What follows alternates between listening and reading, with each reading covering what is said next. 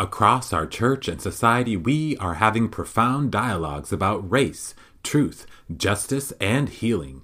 Join us this Advent for our third year of prophetic voices, preaching and teaching beloved community. We explore where dialogue intersects with our faith. Join us and our invited guests as we share prophetic voices and explore the readings for each week of Advent and Christmas Day through the lens of social justice.